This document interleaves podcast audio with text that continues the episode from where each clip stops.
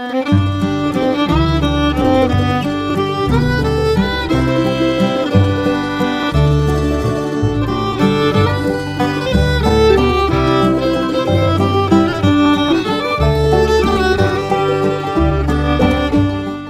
of the Tuesday morning to you, Oregon. I'm Finn J.D. John, FJ at OffbeatOregon.com, and this is the Daily Offbeat Oregon podcast. Since it is Tuesday, this is an archive show, first published as a newspaper column and podcast episode several years ago. Thanks for downloading, and I sure hope you enjoy it. This story was first published on May 6th, 2012 under the headline Roaring Twenties Murder Mystery Solved by Cops' Diligence. Here we go. The sun had just gone down on a warm, early summer night, and the twilight was in the final stages of fading away when Union Pacific Railroad special agents Buck Phillips and H.G. Schneider stepped into the railroad yards to make the rounds. There'd been some issues in the rail yard, a gang of thieves had been systematically pillaging the railroad that year. Their MO was a simple one and evidently pretty effective. They'd sneak aboard an outbound boxcar full of cigarettes, and while the train was en route, start chucking boxes of smokes out the door. Other members of the gang would come along afterwards and retrieve them, and they were clearly doing this at night because the following day, railroad agents would usually find a case or two that they'd missed. And this had been going on for three months.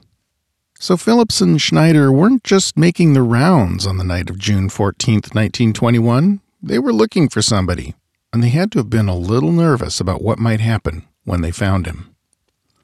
The two of them walked along the train, one on each side, flashlights in hand, revolver holsters unsnapped and ready to draw. Phillips saw a dim outline bundled up on a flat car loaded with machinery. A man riding the rails. Technically, this was illegal, and the two agents, bulls as they called them, were supposed to kick him off. But as a practical matter, Phillips and Schneider didn't much care about rail riders as long as they weren't causing any trouble. Quote, Where are you going? Phillips asked him. Heading for Baker, Chief, the grizzled bindle stiff said, adding that he was going to eastern Oregon for the hay harvest. Phillips nodded and moved on. This would turn out to be a mistake. If he'd paused another moment and asked another question or two, the traveler might have told him that a couple of rough looking customers had passed him by just before the two bulls arrived, moving in the same direction, up the train. The agents moved on, methodically working their way up the side of the train. A few cars later, Phillips saw what he was looking for an open boxcar door. In 1921, on the Union Pacific Line to Troutdale, boxcars did not roll around with their doors open. They were full of freight and they were sealed shut. If that boxcar door was open, it was open because somebody had opened it. Phillips pulled his revolver out and brought his flashlight up. Come on out of there, he barked. There was silence for a moment.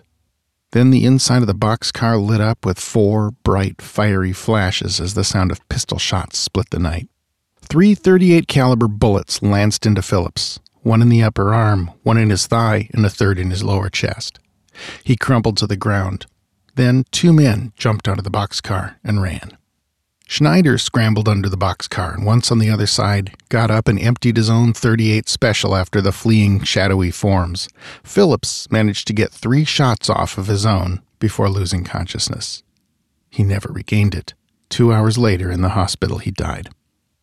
The next morning, Portland Police Detective John Goltz was on the scene, and police and railroad agents searched the area carefully. They didn't find much, but they soon realized that one of the bull's pistol shots had hit one of the bad guys. There was a substantial blood trail leading away from the train. Goltz's investigation led through several dead ends over the next few days, but the publicity the case had generated was helping quite a bit. One key breakthrough happened when a truck driver reported he'd been hired to move some large, mysterious boxes fairly frequently from the Davis Hotel located at 123.5 Russell Street in Albina, to a nearby grocery store. Now, it seemed kind of weird to be moving freight through a hotel like that. Then an anonymous tipster called and suggested that Goltz might want to talk to a man named Dan Casey, who might be staying at, you guessed it, the Davis Hotel. Goltz decided he'd better go take a look. When police arrived at the hotel, the owner, John Burns, was friendly and helpful and loud. Ain't nobody here by that name, he boomed. I haven't seen him since last Wednesday. Then a woman walked out of one of the rooms. Goltz asked her straight out, Where's Casey? I haven't seen Dan for a week, the woman bellowed in reply. Meanwhile, Mr. Burns was slowly unlocking doors in the hallway, making sure the locks made plenty of rattly noises. I told you Casey wasn't here, he roared cheerfully. But seeing as how you are bulls, I suppose I'll have to show you around. In the first room, the detectives found a black doctor's bag full of bandages, and in the second room, a basket full of bloody gauze. There was also a 38 special, loaded, with dried blood all over it, and a box of blasting caps. The trail seemed to be hotting right up. And yet, half an hour later, Goltz and his men were getting ready to leave. They had not found their man. Like the cocky suspect on an old episode of Columbo, Burns now started laughing at them.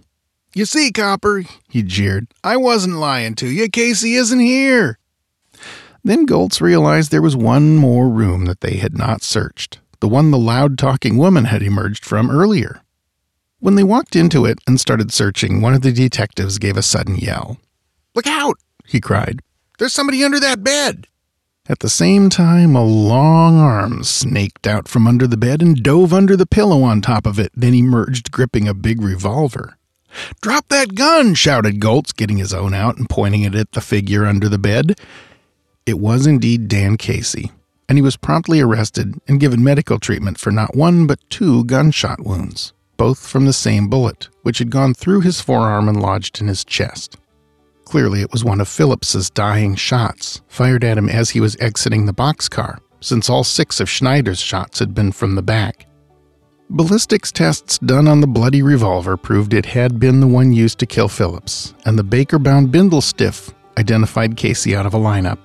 A jury soon made it official and sentenced him to hang. Two years later, at the Oregon State Penitentiary, it was done.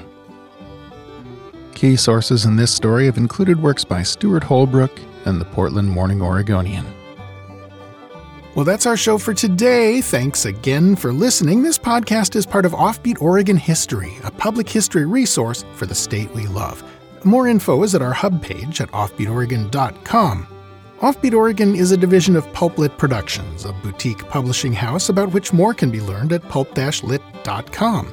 Speaking of which, if you enjoy listening to me, you might check out some of my audiobooks. You can find them most easily with a search for my name on audible.com. Most of them are old pulp stuff H.P. Lovecraft, Edgar Rice Burroughs, etc., but at least two of them are offbeat Oregon history type stuff. Check them out if you're so inclined. This podcast is covered under a Creative Commons license. For details, see offbeatoregon.com/cc. Our theme music is by the Atlas String Band and was written by Carmen Ficara. Listen and download more at atlasstringband.com. Questions, critiques, ideas for a future episode? Email me at fj at offbeatoregon.com. Episodes of Offbeat Oregon History are uploaded around 6 a.m. every weekday, so the next one will be on your device and ready to go before you know it. Until then, go out and fill up the rest of the day with good stuff. Bye now.